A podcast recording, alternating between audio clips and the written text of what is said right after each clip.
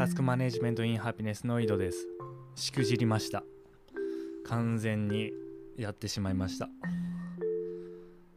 何をやってしまったかっていうとあの QC 検定っていうのを受けようと思ってで、まあ、申し込んだんですよ。でもちろん私タスク管理達人なんでその QC 検定を受ける前申し込む前にちょっと調べたんですよね。Google さんで。どんな検定なのかと。で、まあ、書かれてるわけですよ。その勉強時間とか。300時間とか400時間あればいいと。あこれだったらまあタスク管理を駆使したら300時間400時間ぐらい確保できるなって思って1級申し込んじゃったんですよねそれ。1級に必要な勉強時間なんですよ400時間とか。で、まあ、申し込みましたと。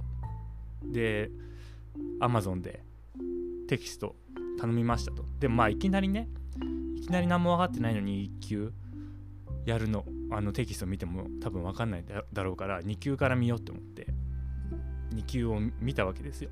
よし勉強するぞっつって。でそしたら何も分かんない。びっくりするぐらい何も分かんなかったです。で QC 検定って統計学みたいのが入ってるんですよ。統計。計算。でそれに関する記述を見ても何も分かんない。ポワゾン分布とかポワゾン分布だっけ？なんか書かれてるんですよね分布とか。正規分布とか。でシグマとかなんか使うわけですよ。組み合わせとかコンビネーションとか。でなんかまだ全然先にそこでもう止まっちゃってるんで。でそこはあの多分あのスタート地点で20ページぐらいなんですけどそのスタート地点が。その10倍15倍ぐらいその本のボリュームはありまして計算部分に関して。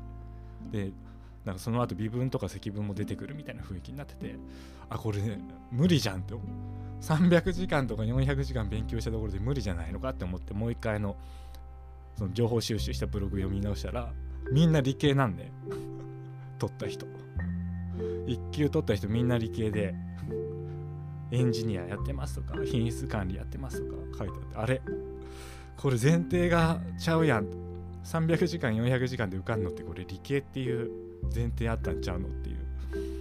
だからだからどうしようって感じですね。非常に今追い込まれててでもまあもう申し込んじゃったからねやるしかないと。であとまあ一応あの併願をしてるんですね。1級と2級の。まあどうなることかって感じですけどね、まあ、だからそれをちょっと頑張ろうと思います。でなんでまあこのポッドキャストもちょっとずっと勉強しかしないんでしばらく QC クオリティコントロールかな。に絡めた。だからその QC 検定の試験勉強で勉強した部分とタスク管理をちょっとあのー、混ぜ合わせて話するみたいなスタイルになると思います。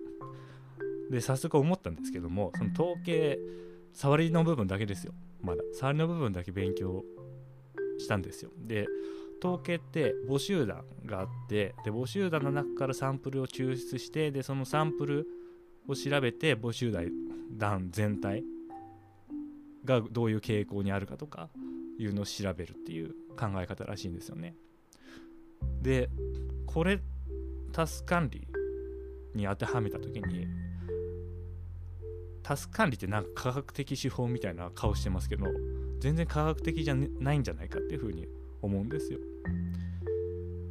で例えば、まあ、今日寝坊しましたってなった時で、まあ、レビューとかするわけですよタス管理だと。でレビューする時にあ今日寝坊してしまったみたいなことを後悔したりしてあ俺もう全然ダメだとかいうことを考えたりするわけですよねでもそれって統計から見たらサンプル1なわけですよ。募集団。自分もしくは自分の人生という募集団母体に対して N1 しか取ってないと。でそれに対してすごい落胆したり一喜一憂するっていうことをやっている。まそんな風な構図としても捉えられると思うんですよ。でそれって全然科学的じゃないですよね。だってその今日寝坊したことが自分の人生にどういう影響を与えるかもわからないしでその完全に気のせいですよね。なんかそれで落ち込むのとかって。だこれ何なんだろうと思いますよね。そういう視点から見ると。タス管理って。で理系の人ってもちろんそれ絶対気づいてると思うんですよ。理系でタス管理してる人多分いっぱいいると思うんであのエンジニアの人であったりあと研究者の人もいたと思うんでそういう側面って分かってると思うんですよね理系の人は。でそういう人はどうなんだそのタス管理を科学的手法っていうふうには見てなくてそのメンタルのケアみたいな風に捉えてるんですかねもしかしたら。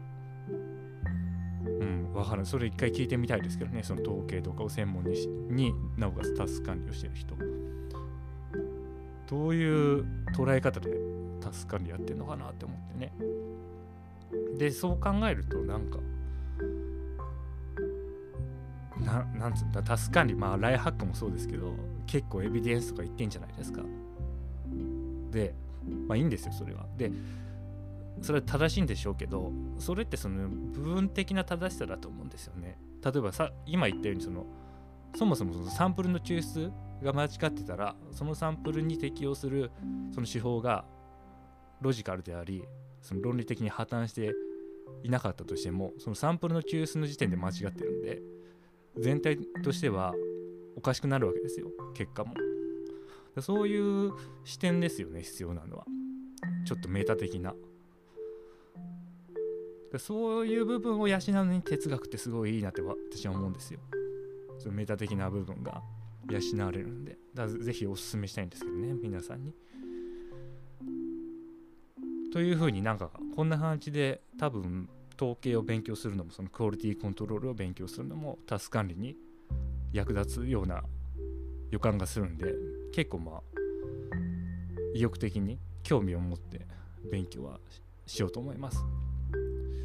ただあの日給の教科書読んでたら寝落ちしました。なんでちょっと私スタンディングディスク持ってるんですけどもちょっとそっちで立ちながらやらないと 目が まぶたが落ちてきてしまうみたいな、まあ、そんな世界なんですけども、まあ、どうにか勉強していこうと思います。はい。今日はその辺でそれでは良いタス管理を